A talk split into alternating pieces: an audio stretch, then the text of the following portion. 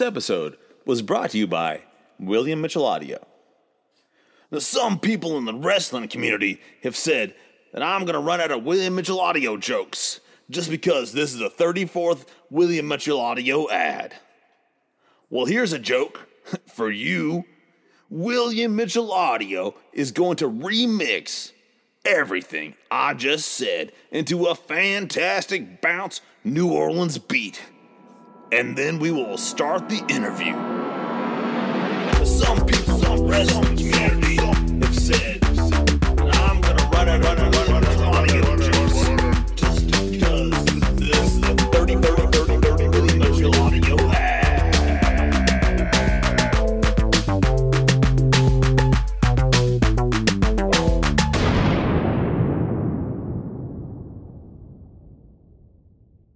My guest today is John Folak, aka the Traveling Nobody. He's a cargo pilot, a public speaker, and author of five books on psychedelic spirituality, including The Psychedelic Hero's Journey of a Traveling Nobody, The Organic Spaceship, colon, opening a psychedelic door, and the forthcoming unexplored territory, colon, the search for home. What's up, John? Hey there, man. How are you? Fantastic. Thanks for being on the show. Thank you for having me. I appreciate it. I'm kind of bummed we didn't record our uh, vocal warm ups we were doing while I was waiting to get started. That's okay. We spared the audience on that. uh, but I guess they didn't need to hear that. But uh, man, before we get into, I mean, obviously, we want to talk about Vision Quest, psychedelic medicine, so much of that stuff, and like what you you know what you author your books on. But I did want to just say a few things about just because you're a, a cargo pilot, and I had a, a couple thoughts just when I was thinking about talking to you. And one of them was that uh, it's just it's just a maybe it's a personal thing, but I think a lot of other people uh, feel the same way. And I'd say that uh, being a pilot is one of the rare professions where I actually feel more confident if the pilot has a country accent. and I don't and I don't mean like uh, I don't mean like Cletus from The Simpsons, but more like you know like Matthew McConaughey or like you know all right all right all right this is your captain speaking. You know like boy, why do you think that is? Why do you think people uh, get comforted by that that country pilot? You know what? I'll tell you something on that note. When I started all of this, it, it was actually for kind of different reasons than uh, necessarily wanting to be a pilot or pursuing aviation. But anyhow, going to the point you just made, I thought that's what it would be comprised of. I really did. I thought there would be a bunch of cowboys in there who basically were telling nature, we're going to command you, we're going to use you for our benefit, we're going to fly through there in a way that we're not supposedly able to. And I then found out that that really wasn't the case. That wasn't as much of the culture. But it is interesting to see that you also thought of, of the cowboy basically being like the aviator. I, I, you know, it probably comes, it stems I, somewhat from the space program in its early, mm-hmm. and like the way Chuck Yeager spoke a little bit like that Midwestern uh, dialect but I mean, I was just thinking, like, you know, I, you know, and this is also just from a from a passenger standpoint. I know you, you fly your cargo pilot, so it's not so many people that are afraid of being in a plane in the back that you're trying to uh, assuage their fears by sounding real confident. But you know, when the pilot comes on and they're like, "This is your captain speaking," you know, like ain't nothing to worry about. And I'm like, uh, he's got it.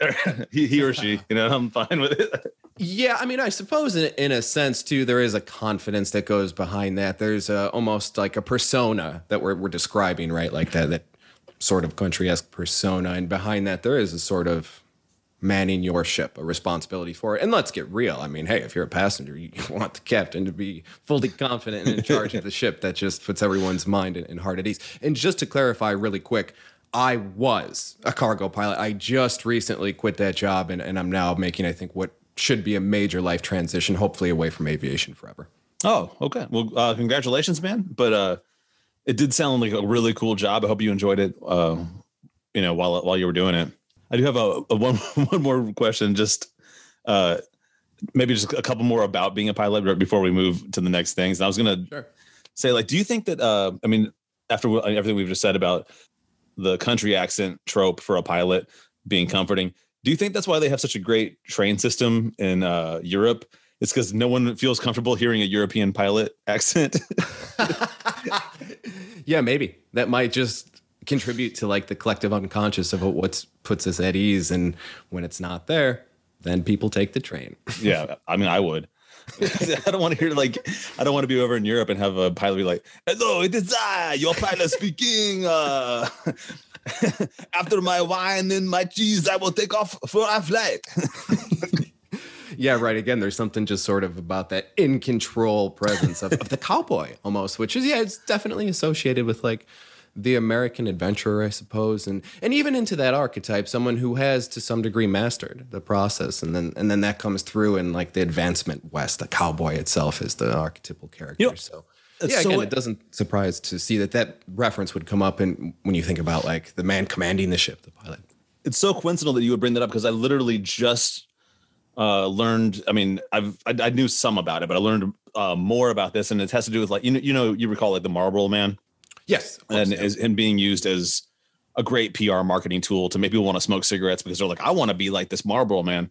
But actually, you know, who invented so it wasn't R.J. Reynolds and the cigarette manufacturer, you know, uh, cigarette advertisers PRs that really came up with that. It was the gun industry because uh, originally they were doing so well selling American like Smith and Wessons and all other these American made firearms uh, sold really well in America and then America just calmed down at the at the end of the night last of the 19th century. You know, Civil War was over. People didn't need, and we still had a very agrarian culture. Mm-hmm. So uh, farmers had guns, but they would have like a gun. They would have a shotgun. That's all they needed because they used it to shoot at coyotes. You know, and it wasn't there wasn't a war. And but you know, and then there was for a time being there was uh, a lot of uh, conflict in Europe where there was you know being able to sell guns over there.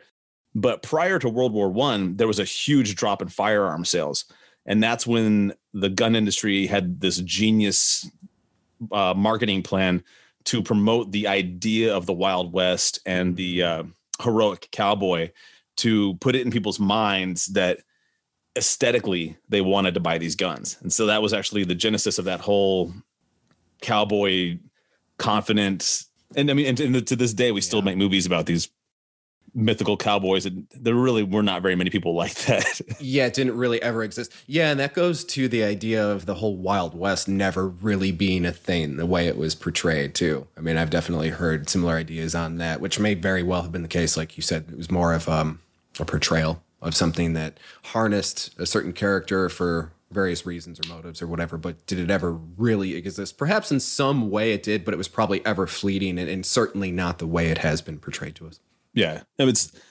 John Wayne is isn't a he has, you know he had an appealing like persona like that idea that idea, and I, th- I guess what we might get into that more later too because you do talk about the hero the hero's journey, mm-hmm. and I mean that's a lot of what John Wayne was. I mean that's the same thing. He's yeah he was doing the same thing that Star Wars was doing. It's you know right that journey. Okay, uh, one last thing about uh, I, I want to make a guess. I want to guess what kind of plane you flew. Mm-hmm. So let's just say hypothetically, you were going to fly like they decriminalized nature and you were going to fly your plane and how, and you could tell me how many tons of mushrooms you could fit into that plane and i'm going to guess what kind of plane you flew okay tons well here let me just give you in thousands of pounds because that was our our limit that we okay used. and so we're not using the metric system we're using US if you're cool with that yeah i mean i guess i could do tons too but our max cargo load on the plane i flew was 7,500 pounds. So I guess half of that would be what, 37.5 tons? So th- three and a half tons, basically. A B 52. no, it was um, an Embraer 120, which is a twin turboprop. And if it were in the passenger configuration, it would seat about 30 to 40 people, just to give you an idea of its okay. size. Yeah. Cool, man. I'm gonna I'm done with, I'm done with plans. but uh but I'm not done. I, I guess we're still doing kind of like the get to know you uh part of this before we really dive into some of the deeper stuff and with the books and stuff. And I out of curiosity, man, I have to ask when you when you decide to write a book, do you uh are you the kind of person that can just sit down at a computer and begin typing? Or do you uh do you like use a notebook and you write with a pen and then type it up later? Like is that Yeah, to concisely answer it, it was all the computer. It just seemed to be the most efficient way. I can't stand redoing stuff, which of course you do. That is the entire process of rewriting of writing is rewriting. Really, you go over and over and over it again. I don't think there's a person who exists or ever has who's ever written anything of value, or at least that they're comfortable with, where they just sat down and boom, that's it. That just doesn't Yeah. happen. It's not a thing. So yeah, I, I sat down at the computer and then from there, at least with the first book I went through, it was probably a process of 20 edits at least minimum that took me to get to a point where I was comfortable with it. But in short, I never really considered myself a, writer or I never necessarily set out to do any of these things. That's so much of what the journey was for me is is behaving, acting, living it out, the cycle out, and then uncovering these unconscious heroic elements that are parts of the journey and then writing them. And, and the process of that just helped me structure the the thinking about it and helped me to see seemingly a blueprint that could be described as the hero's journey. That's uh, yeah. Uh, I, I mean, I'm I'm kind of the opposite of you. So like, if I have to write, especially if it's something of any length, I do it entirely in a notebook with a pen, and then I will sit down at a computer after that, after the fact, and uh, that's from for me like a lot of the edit- editing process actually happens transferring it from paper to the, the computer because I'll look and I'll see that, that a sentence is just stupid or needs to go or needs to change. But uh, obviously, like that's kind of an archaic way to do it, and I feel like there's less and less people that do it that way anymore. Yeah, I think Stephen King does it. Yeah, I've heard that too. I don't think it's really that archaic, man. It's just part of the process. I have done that before too. If I've just transcribed, say, a journal entry or something like that, and I have found that it does create a little bit of a more concrete sentiment to word when you're writing in something like a journal when it's in pen because it's more difficult to edit. I mean, even if you are going to type it up or whatever, when you're putting it in there, you don't want to write like absolute nonsense as you're doing it, Yeah. right? Whereas, for example, the first time I, I started writing the first book, I literally didn't care what came out. I just was going to sit down and write 3,000 words a day of nonsense, of a stream of consciousness. I did not give a shit what it looked like, what it read like. That wasn't at all a part of it. It was just get this from here and, and here out onto the screen so that I could work with something or whatever. But just a part of the process. I mean, each and every writer or individual is going to have their own. So yeah, I definitely think that's the same basic process that you're describing there too. It's just you're doing it in a slightly different way with putting pen to paper first and then going through your editing process on the screen.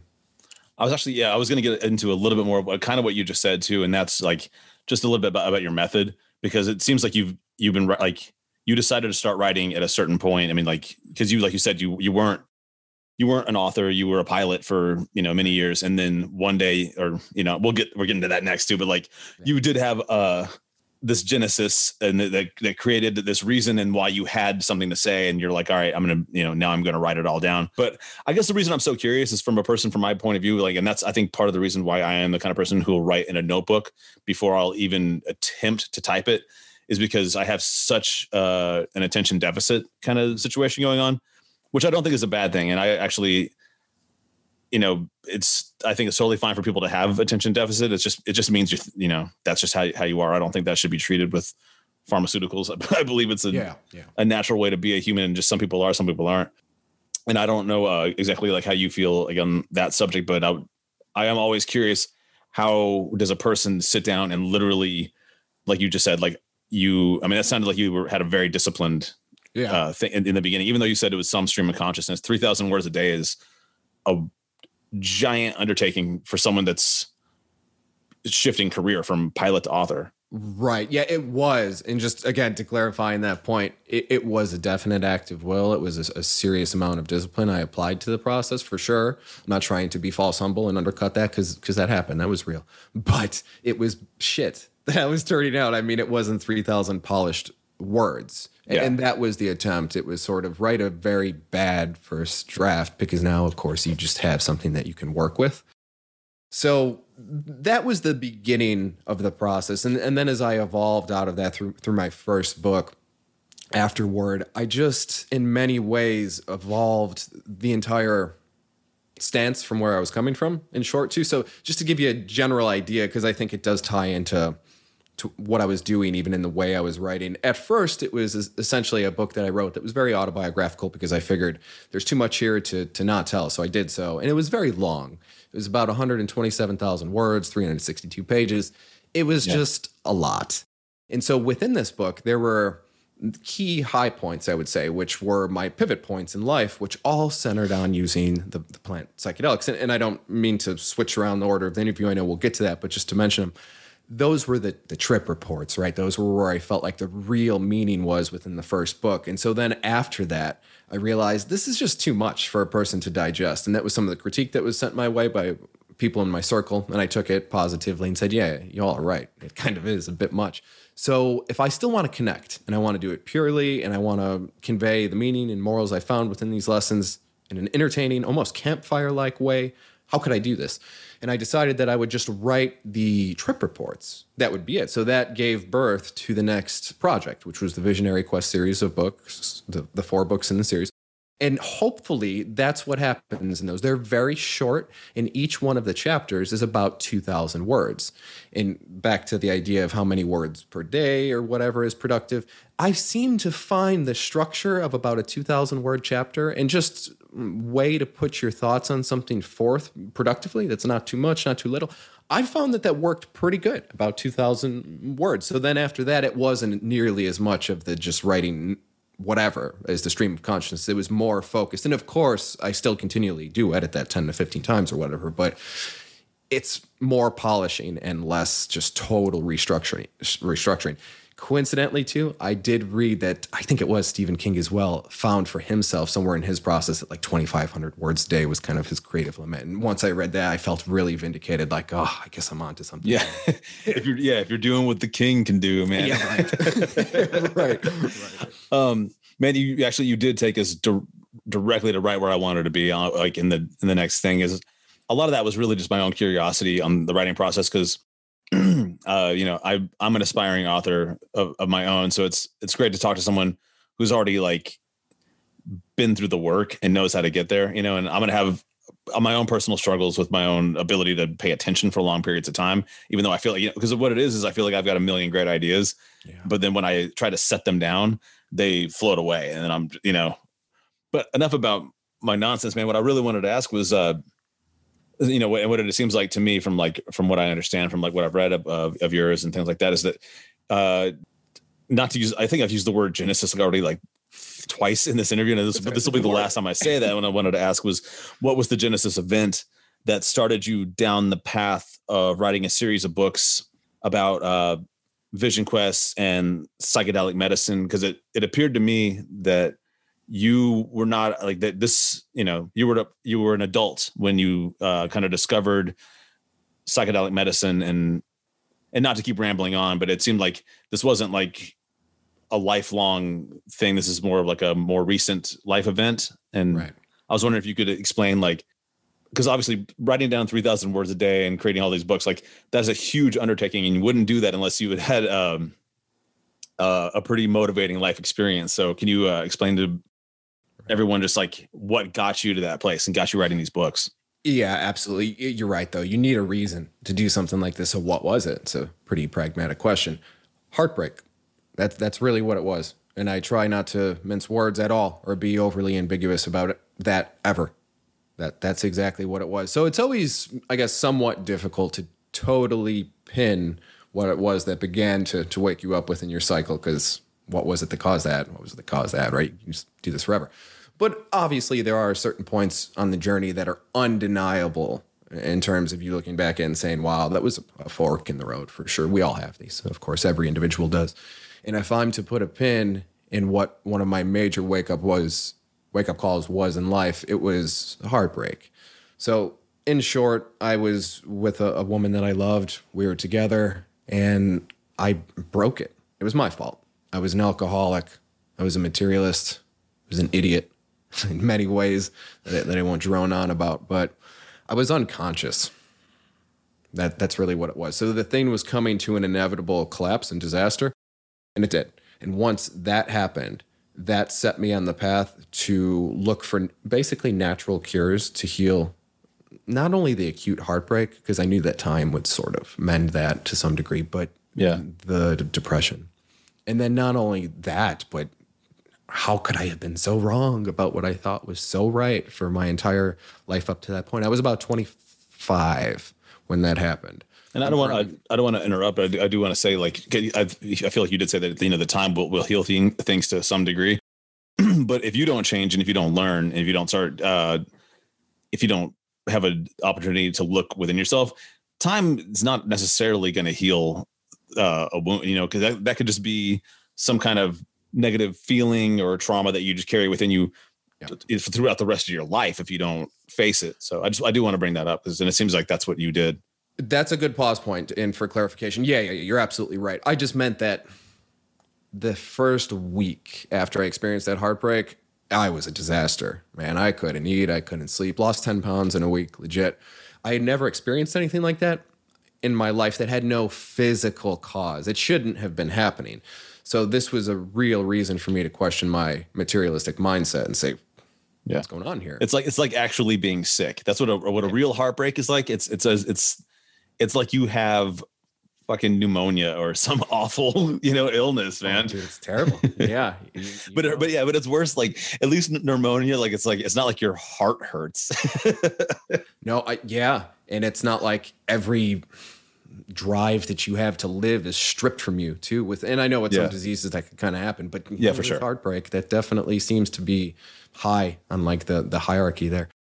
So that's all I meant. I knew that that was not sustainable although i was very concerned when i was within the throes of it but but anyhow I, I would like to just remark upon the point you made yeah absolutely man i guess like when i was talking about the fork in the road what i really meant there is there was an opportunity to me to say okay look you just walked into a big hole here and, and you did it to yourself. So you could do what most men do do honestly at that age. They say well it's her fault.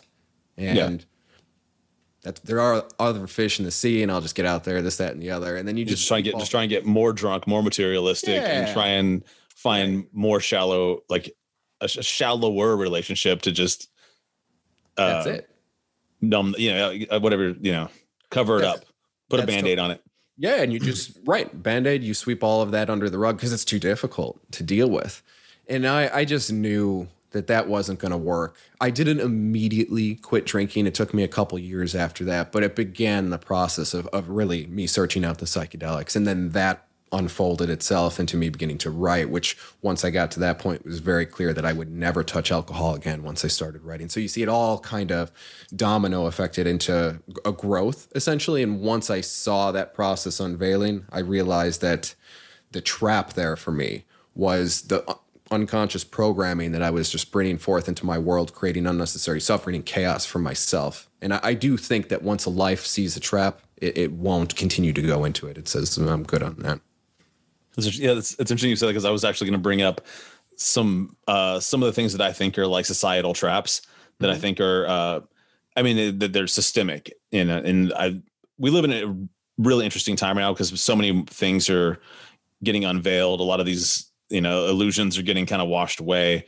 A lot of you know the a lot of these uh, politicians are going are going mask off and just showing how truly you know little they care for people or the environment and whatever but uh so i, I guess man like what how did you even discover that uh i mean was it just like did you just read about it or like Yeah. did a friend tell you or like how did you discover or also like and i guess i have to ask like, i'm assuming we're talking about mushrooms right Yeah, so mushrooms were my initial call into that space and my initial breakthrough experience. But yeah, to answer your question there concisely, that's exactly what I did when I was going through this heartbreak. I think pretty shortly thereafter it, I was Googling how do I cure this or, or depression at least? How do I end this? Now, so like so the first time you had mushrooms was in your like late 20s Yeah, from the time I, I went through that breakup, I was 25, I think. It was uh, 2013, beginning of 13 is when that happened. I didn't actually first have the mushroom experience until mid 2014. So it was about a year and a half later. But yes, that was my first experience with that. I had never even smoked weed. Oh, wow. Okay. point, yeah.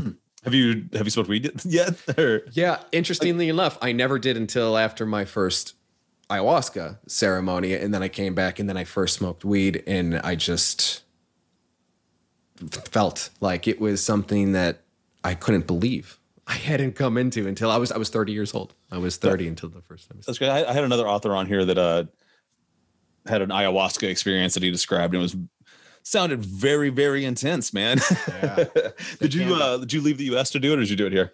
I did. I went to Costa Rica to a center that I found that really spoke to me synchronistically, and I, I, booked it. And that was really what caused me to have to write. After I came back from my first ayahuasca ceremony, I just I had to. I don't know any other way to express it. It was as if the narrative was commanding me in some sense. I couldn't just sit on the story I had because I knew there were too many universal truths and commonalities yeah. between all of us that had happened there. And I was just someone who was observing it, who's watching it happen with my character in this world, feeling it, of course, and, and then feeling it out and all of that. And then once I became introduced to the idea of the hero cycle, I really started to see how much value, at least pragmatically, that seemed to have to give you a sense of structure into where maybe the thing is going. And so then I just wanted to put that forth into the world, and it's become my life path. So that, since.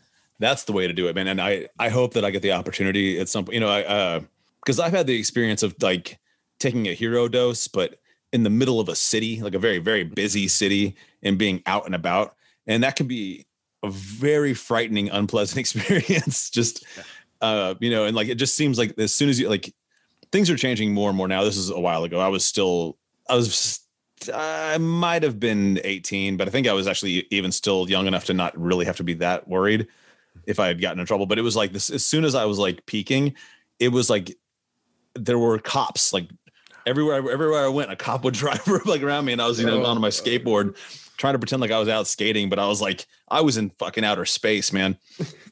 but, but I was, I was rescued by some very kind college students and was able to, uh, cause I'd, I'd lost my friends. Like, mm-hmm. uh, like I ended up alone, uh, you know, in this big ass city. And, but yeah, some, uh, really cool college students like let me come go into their uh, crib and they're like hey man just chill out drink some water because i'd been pouring sweat too, you know, like because it was the middle of the summer, and I was just like, you know, then like they were just cool with me. Like, there's a a cool thing about skateboarding, especially you know, like then as now, like where people will just kind of treat you as a friend just because they see you with a skateboard. They're like, all right, I'm gonna help this guy out. Sure, it's a culture. Yeah, yeah. So I got, I got a, I needed about four hours of of a safe place and then and then I was good to go, man. yeah, um, that that's sometimes a necessary part of a trip, right? Sanctuary, refuge. Hold up, it's time for a quick ad from my own personal attorney and also the general legal counsel of this podcast. Um, here it goes. Hello, it is a French Pierre, attorney law. Once again on my favorite podcast, Mauvais Humain 1. Mon ami, have you ever been on an airplane and noticed the pilot did not have a country accent?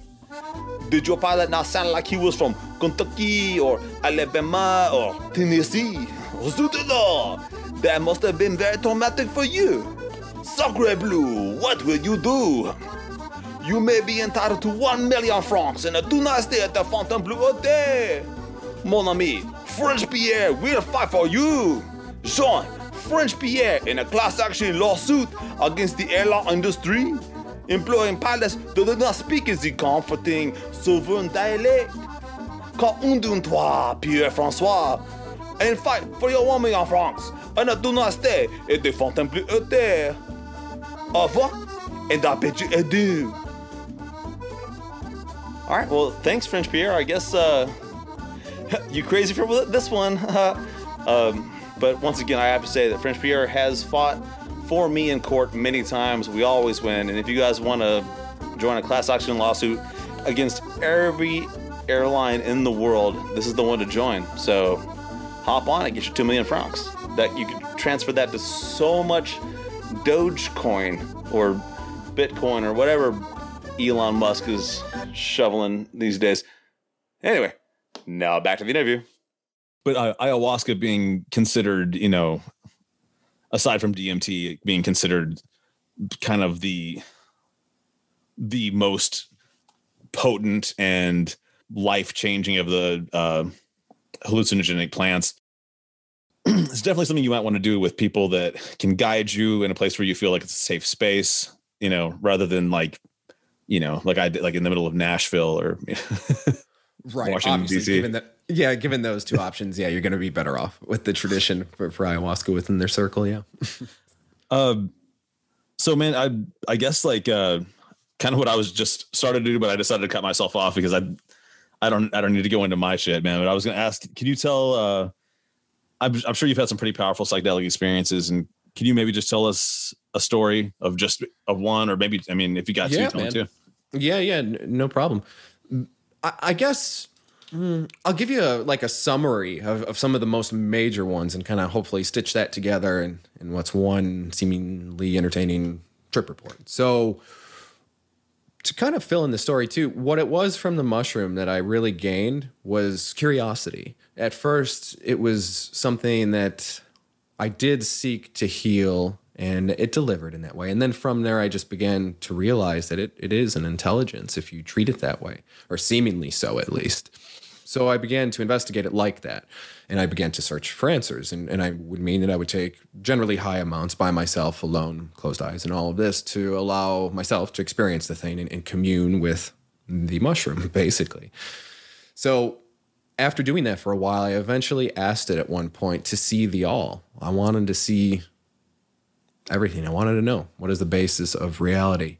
And it showed me a figure eight.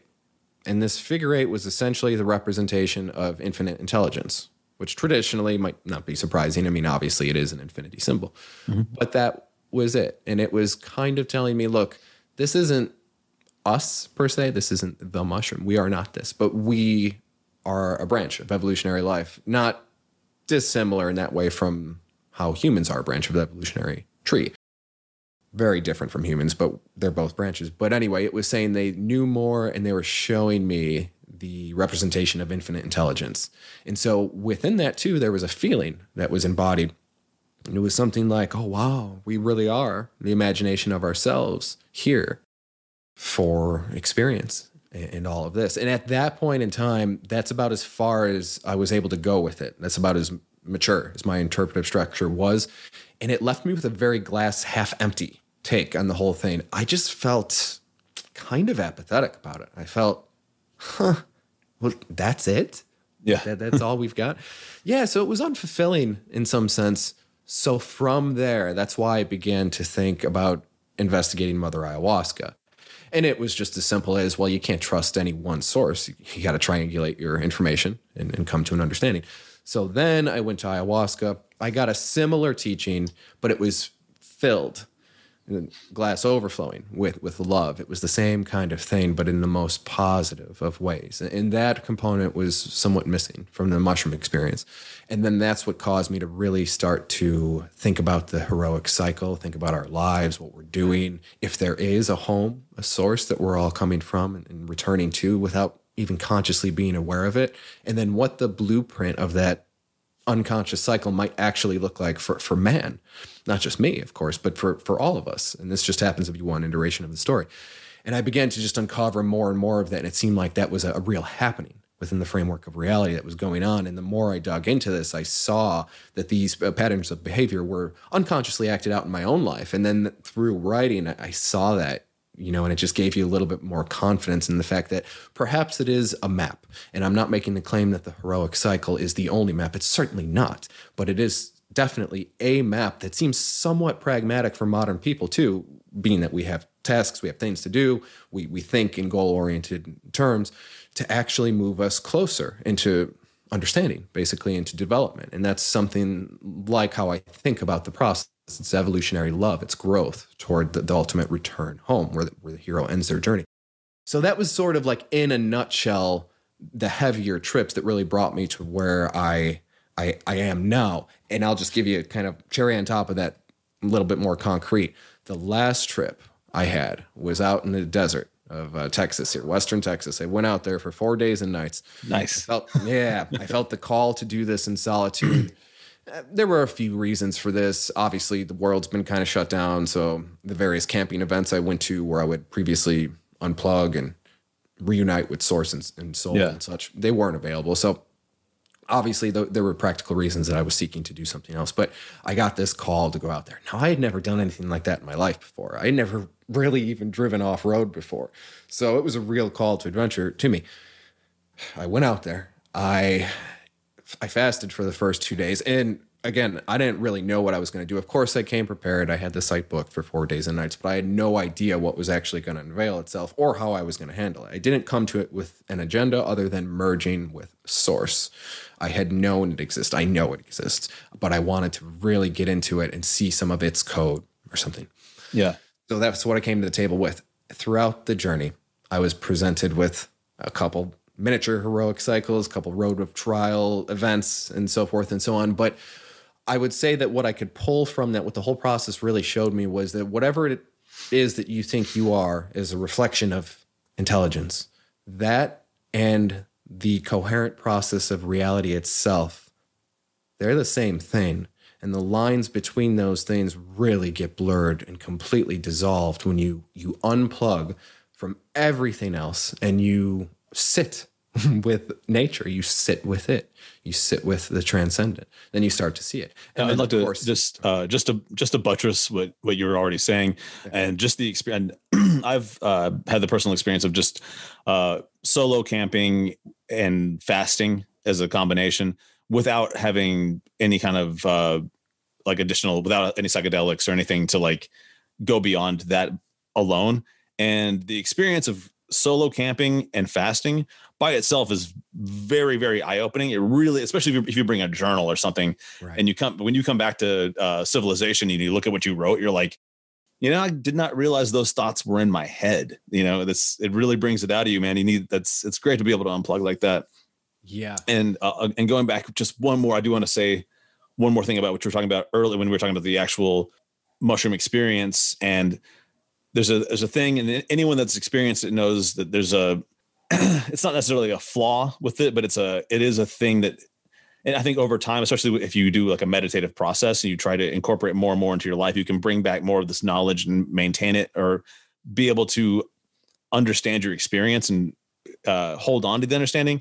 Because one thing that can happen very easily, that's happened to me before, is having a very profound, enlightening, uh, an experience unlike anything I've ever had, where I understand something in a way I've never understood it before. But once I'm no longer tripping, I can't. It's like my mind has gone back to being too solid and rigid for me to uh, have the thought anymore. And I have I have one good example, and this is a this was an LSD experience, and I was in uh, I was basically on a little sand dune, and I was just holding the sand in my hand and just kind of letting it slide, um, you know, pour out through my fingers. And then it's funny you, you brought up earlier the the concept of infinity and I feel like it was the one time I ever truly because everyone gets infinity. We get it. It's you know, infinity means forever and ever and whatever. But in uh, while I was looking at the the sand in my hand, I was like, I could totally imagine how each grain of sand was a complete universe in and of itself. And inside of that grain of sand, there was another like um, you know, the whole universe all the way down to a microscopic level, and there was another planet Earth and another me holding a, a handful of grain of sand, and it went infinitely like that in both directions. Yeah. And because I was on enough LSD at the time, I understood this like in a full comprehensive way where it wasn't confusing and it wasn't just that didn't sound like babble. I was like, "Oh, I get it." Like infinite uh directions in, in time, space, size, everything. But you know, I, I, a few hours like, you know, the next day, I was I could still recall having had that those thoughts, but I could no longer comprehend them the way I did during that moment. Does that make sense? Absolutely. Yeah. You're given the feeling when you're in that space. I think that's definitely what I was picking up on what you said there. You, you understood it. Like you had that deep comprehension of the lesson at hand or of infinity. And yeah, I do think you're right on that. We can talk around the edges of that with normal language and concepts, especially from those of us who have been there because we know, like, oh, yeah, I was there at one point. But that's it.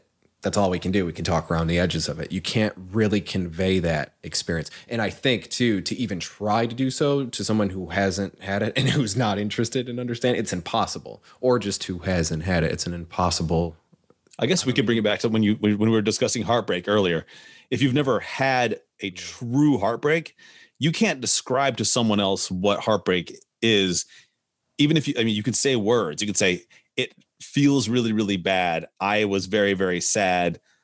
It didn't feel good. You know you can say uh, whatever but until someone else, until they've experienced it themselves they're never going to have that comprehension and the same thing for love. And like you were saying that or like what like like what i was saying the same thing for a hallucinate uh you know hallucinogen or psychedelic experience where you understand a con like a a very cosmic natured concept like the like for instance what is infinity? Or am i uh, what kind of being am i? What what are we? Are we you know besides are we just evolved apes or are we like literally on a plane of consciousness and like there's something behind that? Or mm-hmm. or thinking like what is behind my eyes? You know like so i don't know. That does that right. i'm kind of getting the, the yeah yeah yeah because you again you have a direct mainline understanding of these things. They're not really concepts in those spaces. And just to talk about like the absolute top of the the uh, value hierarchy there when it comes to some of these ideas it, it is like the infinite the all the transcendent what what is that i can't tell you. You can't tell me. It's a thing we can't really talk about because language is too encapsulated with with its limitations. It just won't do it. It is an experience and you can't have it. And I would say one other thing on that too. It is funny if we were to talk about infinity. I think you're right in most ways people kind of know like oh it means like a, a, mathematical anomaly. Like in many forms of physics when they run into infinity it kind of shows them like oh we, we screwed up somewhere here there's an error or whatever. Or just thinking about very large numbers it's like oh the infinite like a little kid might say you know infinity i beat yeah. you you know whatever.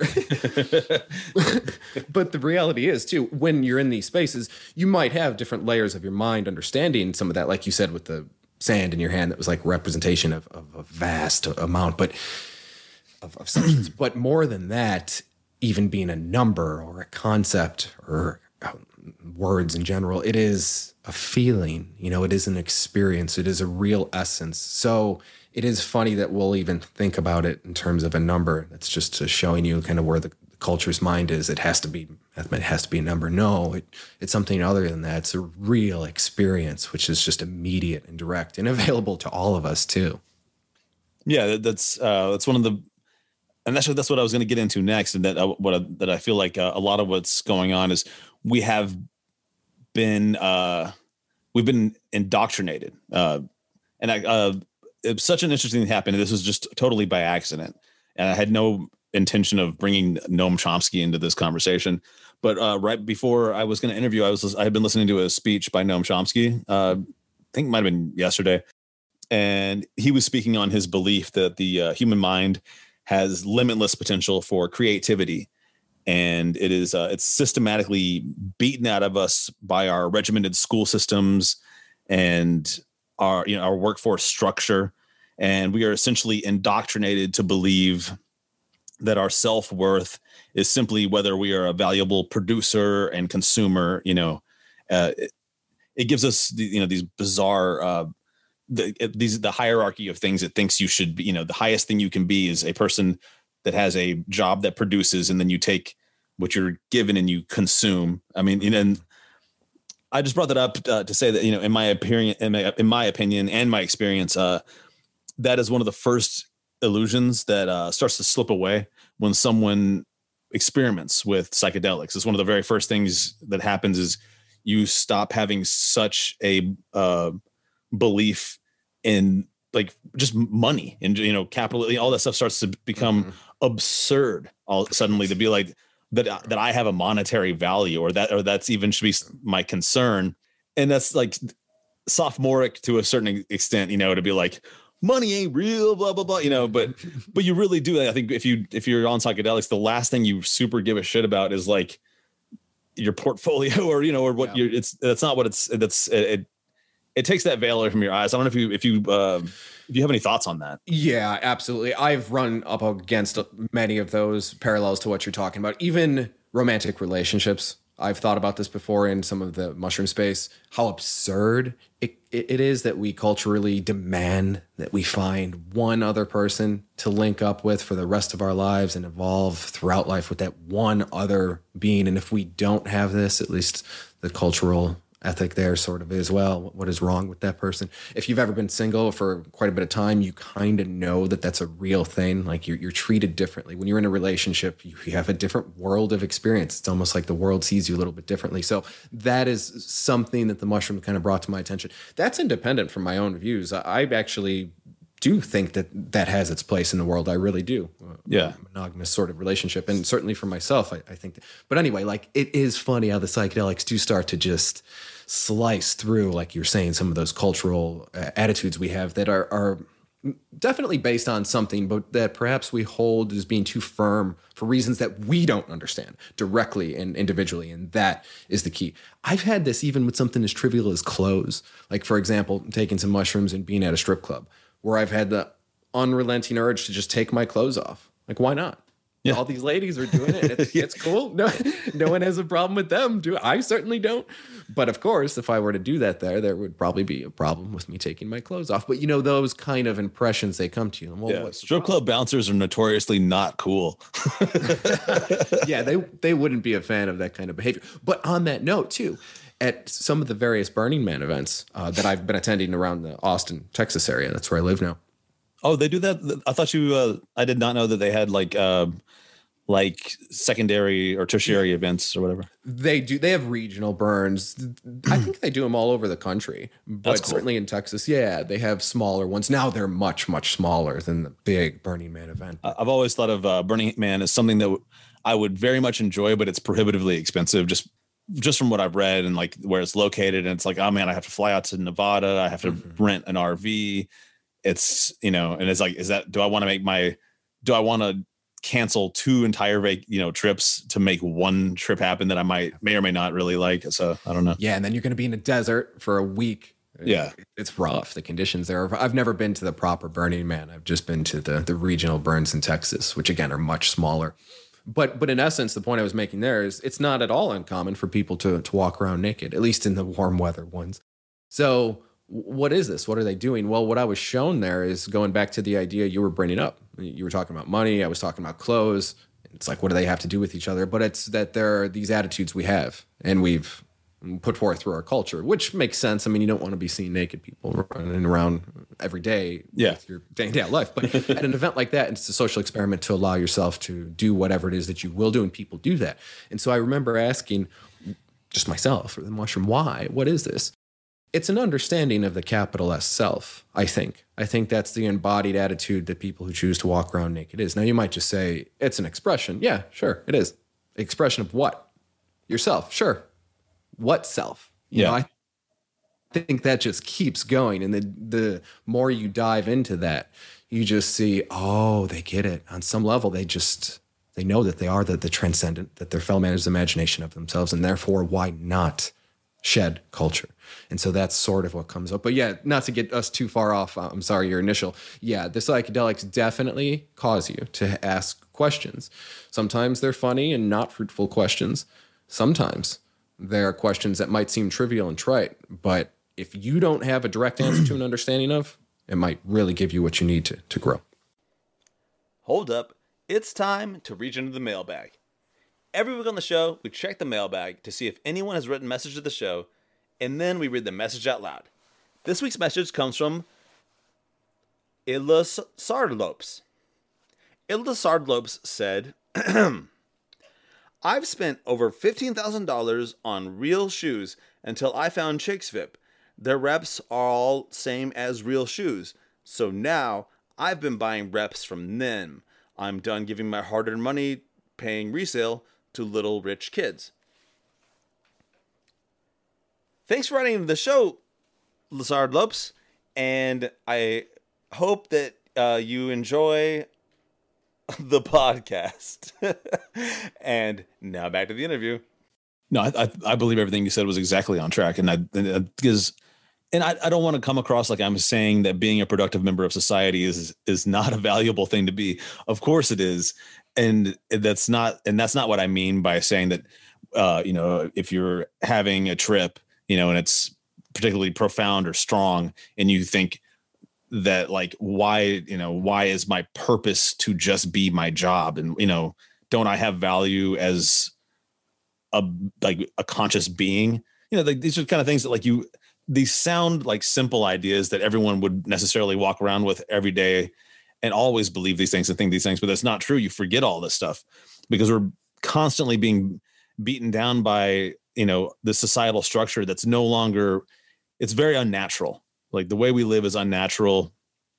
It's very domineering, you know, and just and not to get too deep into uh criticizing capitalism, but you know, because I mean, I, you could take this criticism, I think, to practically any almost all forms of government that we have you know globally that you've got the people that are the dominant you know on top you got a small handful of people on top and you got a bunch of people on the bottom doing all the labor you know and it's and obviously you know anyone that's that thinks and reads and stuff can like see that but I, I do believe if you're oftentimes when you take the opportunity to you know use your mind in a way you don't normally do that whole thing not only does it you know because you might because i already believe it's wrong in my natural state but when i'm uh kind of in an expanded consciousness like state of mind it truly does seem like an absurd way to live like mm-hmm. why are we why are we we as a human species allowing this so mm-hmm.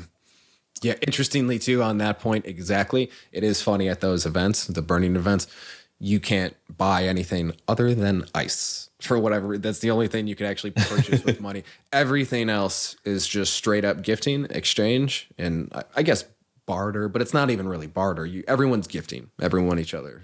I think that's so, a cool concept, man. Yeah, it is. It's one of their 11 concepts, at least in the regional burns I go to, there are like 11 principles, and radical gifting, I believe, is one of them. But if everyone comes to the table with that as the idea, well, you, are going to have a productive experiment there. And that's generally how they go.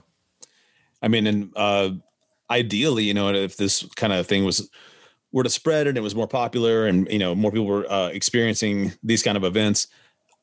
Uh, I mean, this is just a guess, but it's a you know, it's a it's a theory. Theoretically, what could happen is that people would ultimately it, it would spread. The people would find it uh, more.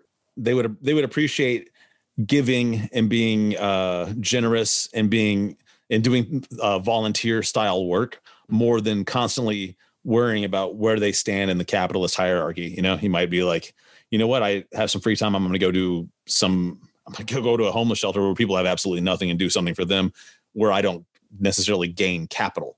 I don't know, just a thought that is the cool thing about these events too is you could plug into the situation you just described and behave in a way that you most likely wouldn't in your day in and day out life and you see everyone else doing it too just straight up through volunteering like you just said the last event i went to i, I did volunteer when i was there and i normally wouldn't do that in, in the world or whatever but i seen there well that's just what people do. That's how everyone makes it go around. Everyone basically volunteers and because of this because everyone's willing to contribute a little everyone else can have a lot of this this beauty. So it's a way to see it and i'm not trying to make the case that this is the way society should be or anything like that. I'm not qualified to to make such distinctions or make such claims but it's something that's certainly worth experiencing and just considering i guess when you see it more even than the consideration though is the experience to just see how that thing unveils itself and and how you feel about it you know it jives with some people at, at a very deep level interestingly too when you get into these places you know what they tell you you're usually given a hug and they they say welcome home Oh, that's so nice. Right. home.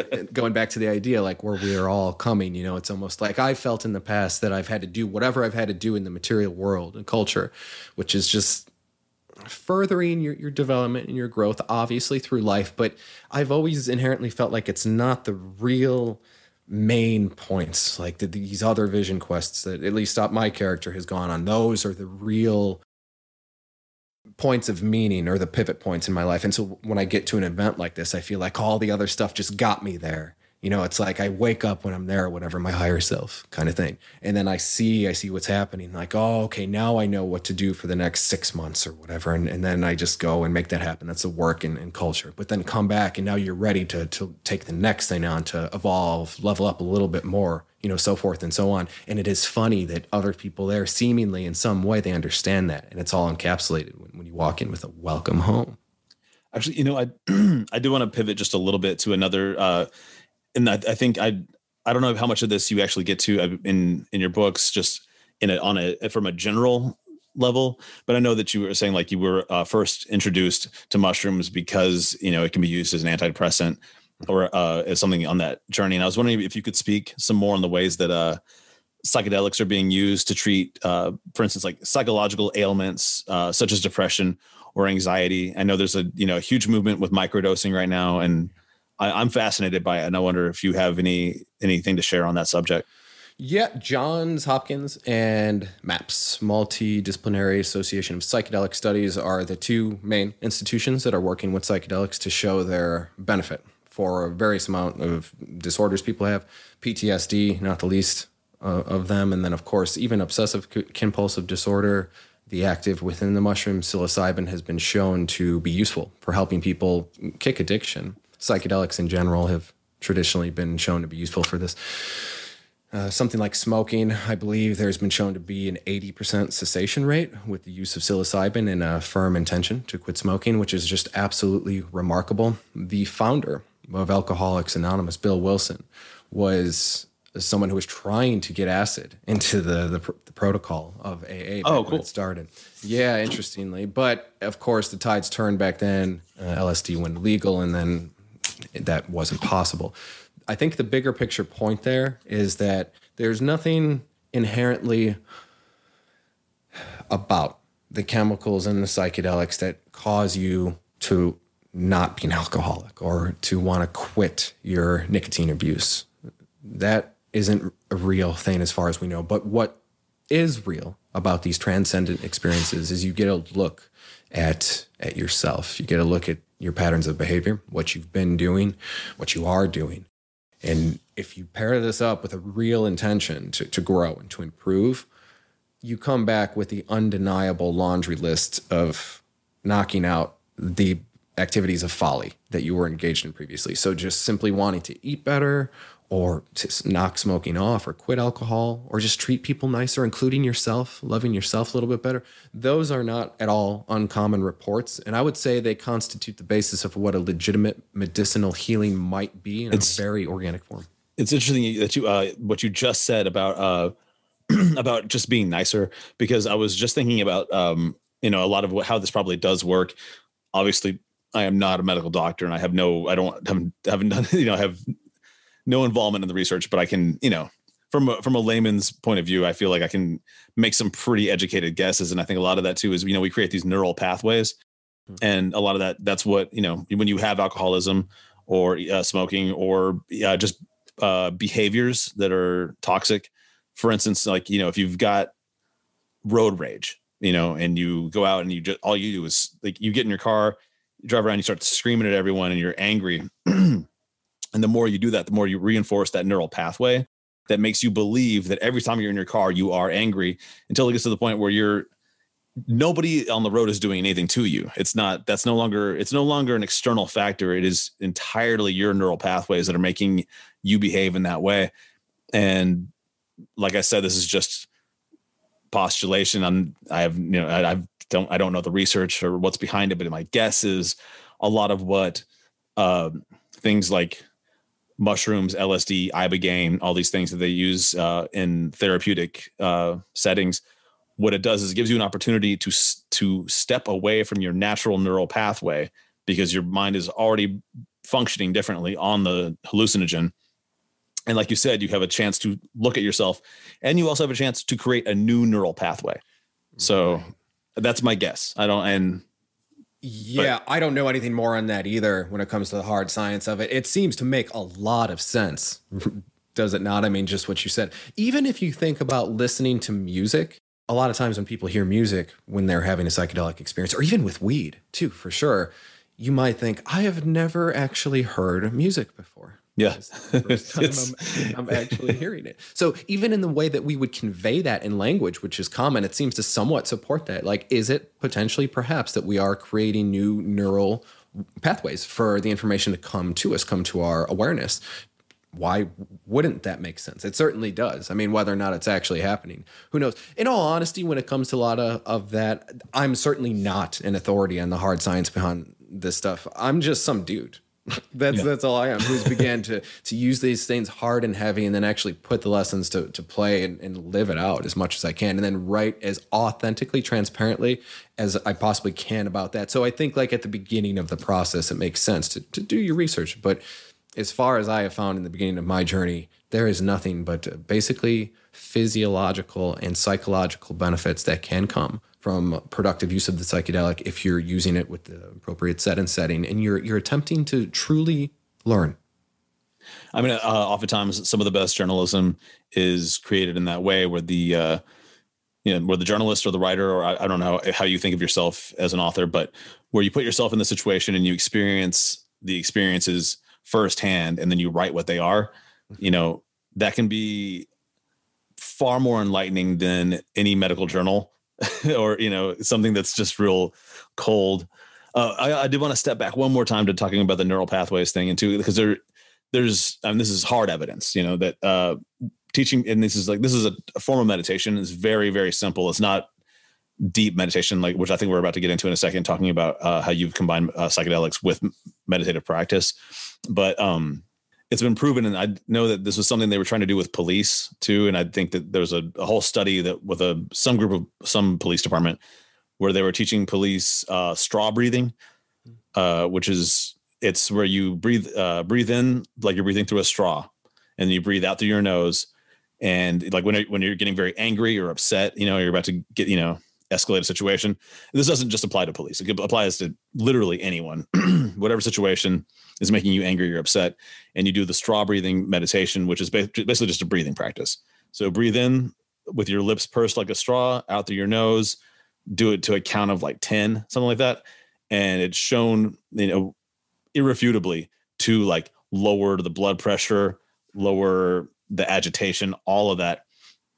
And that is just a tiny little thing you can do. That's just such a tiny type of meditation. So it's it only stands to reason that with uh, much you know much deeper meditation, especially combined with uh, other tools that you know might be available, like for instance, some, like mushrooms or whatever might be available, you could really really uh, change your entire life, especially if you have toxic anger, violence issues, like uh, severe depression. It makes it makes perfect sense that these things can be addressed with things other than uh, a bunch of fucking antidepressants fucking your Yeah. brain up. Right. and so I did want to ask you, uh,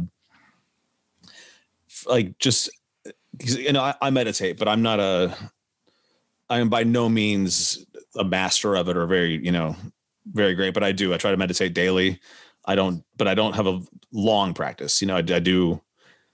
The longest I'll go maybe is 30 minutes a day, but uh, you know, even that's good for you. You know, uh, even even even five minutes is good for you. Um, but I want to ask about your process. Like, what is your process for your meditation practice? in short, I don't have a, a very disciplined meditation routine. I try to do it. I probably get a couple in a week at least. But as that has paired up with my use of, of the plant medicines, it has just seemed to me that meditation is an emptying. And this is even without diving into what meditation is. I mean, I know that there's just a ton of different ways to describe it and, and a bunch of different techniques. I never particularly dove into any of them and, and really did the the dive into different types of perhaps like transcendental meditation versus this, that, or the other, whatever. It just always intuitively seemed to me that you sit down, you shut up, and you empty. And that was basically what I did with the whole thing. And- And that started as well when I went through that heartbreak too. So on and off over the past eight years or so, I've been engaged in that. Now, taking that emptying process and pairing it up with the psychedelics, you have instituted a type of discipline for yourself. And all that that is, is to eliminate sensory input. It's very simple. That's it. So instead of interacting with the sensory world, you're just not. You're sitting down, you're shutting up. You have the medicine within you, and you're going to let it show you what it needs to. and you're going to be open to it. And there are many elements of meditation that, that pair up nicely with this. For example, perhaps not clinging to anything that happens. Perhaps you see something beautiful. Well, you let that be. You let it float by, like the bubble. Like that's the meditative thing too, right? Bubbles are Yeah. floating by you constantly. You just kind of let them go, or cars, or Yeah, I use a I use a river. Okay, yeah. And the same idea there applies. All of that is just potentially jacked up high and heavy, especially with a heroic psychedelic dose. And but the same techniques generally work. So you let the thing go and you just you attend to your observance of this infinite suchness before you or something without clinging. So in that way it is sort of like a non-attached pattern of behavior. Now that sounds really streamlined and perfected it's not in practice when you're actually doing it. I mean, of course, you'll catch yourself wanting to go here or there, but then you become aware of those patterns within you. And I think that's where the real work is. You, you just kind of try to bring yourself back to center. And that's where I would say meditation or a practice of it could be invaluable as paired up with these states. I'm convinced, man. Actually, uh, Yeah. I've uh, I do have to admit that uh, for the most part, I've only really used uh, psychedelics in a recreational capacity. Uh, but I have been fascinated for a very long time now with the microdosing uh, uh, community and what they're doing with that. Especially, I, I like I personally have some issues with like getting too anxious or uh, also even anger, you know, things like that. Like that, I believe uh, you know I could work on. So but I'm also uh, curious. I mean, I might just do some little stuff on my own. Just do a, a little transcendental meditation, take a cap and a stem, and uh, see if I can get a little bit of uh, self awareness going. Well, why not, man? And you know, to just on that point, when I started this whole process of waking up or whatever, as I told you, it took me about a year and a half before I actually used a psychedelic or the mushroom. So I was meditating in between, and I did start to get the closed eye two dimensional geometries before me. It was faint. And, uh, and I found that it, it grew a little bit with proportion to my discipline with the exercise of, of meditating. But then when I dove into the mushroom, I saw like, oh, that really pops the can off that or the top off that can of worms, and it really lets the whole thing come out. It it seemed to me like that was meditation on steroids, just jacked up. And and then I knew that that work I had done was preparatory, but it, it was in no way able to actually prepare me for the immensity of that experience. But at the same time, with continuing to practice it or whatever and work the two things together, you can begin to build an almost, uh, dare I say, competence in the space and, and kind of see how to navigate. And I just mean within your own patterns, your thoughts, and, and in the space that you're actually in. I, I agree. It's a it's a it's a skill building exercise for for certain. Uh, John, I have to say this: we are dangerously close to the lightning round, and let me explain to you how the lightning round works. This is where I begin to ask questions uh, at a rapid rate, and you don't have stop. You don't. You can't stop and think. You just have to gut reaction, whatever you think the answer is, and just say it. Uh, just whatever comes to your mind first, man. So I'm just gonna hit it. And you can always say pass. That's always a uh, part of this, the game portion of the podcast. You can just be like, I don't want to answer the question, move on. So, and this is not an easy, this is not an easy lightning round. Let's do So, it. I'm excited. All right, I'm gonna hit you, man, with the first one. John, what is the meaning of life? Growth. I love it. Uh, moving on. When I uh, this is just a, a quick anecdote about me, and then I'll just get into. I'm just going to ask you just to preface it. When I was younger, I had a few experiences where uh, where mush with mushrooms uh, had helped me to make some breakthroughs and advance my ability in skateboarding. That was my main sport when I was and and uh, I was just you know like things were like a like a stair set would no longer seem as intimidating. I'd be like, oh no, I kind of get the geometry better because I'm on mushrooms, and I, I'll need more stairs. what I wanted to ask is, uh, do you have any experiences where psychedelics helped you to advance your physical intelligence in that way? Mm, yeah, by catalyzing interest in myself and understanding itself. And I hope that's not too vague of an answer, but they light a fire under your curiosity um, lantern, if you will, and just really allow your interest to to be pursued with care and willpower. Without those experiences, uh, what's the point? Why bother? Asking, like Yeah. we talked about earlier, you kind of need a real good reason to be doing some of this work. And, and what is that? And they give you a real reason. Um, do you have any opinions on synthetic hallucinogens? No, I don't. I'm certainly not a person who's going to make any kind of distinction between organic plant medicines being natural versus those that aren't unnatural and therefore bad. I wouldn't. I would not do such a thing. So no, I don't. Cool. Um, does the earth have a consciousness? Yeah, I think so. Or it seems to in some of these spaces. Yeah, absolutely. All right. Uh, what is one of the best scenes you've seen in a movie depicting a psychedelic experience? The Doors with um, Val Kilmer starting the movie out. He, it's right at the beginning of the movie. It's the first time you see the character of Jim Morrison played by Val Kilmer, and this is done by Oliver Stone, the Doors movie.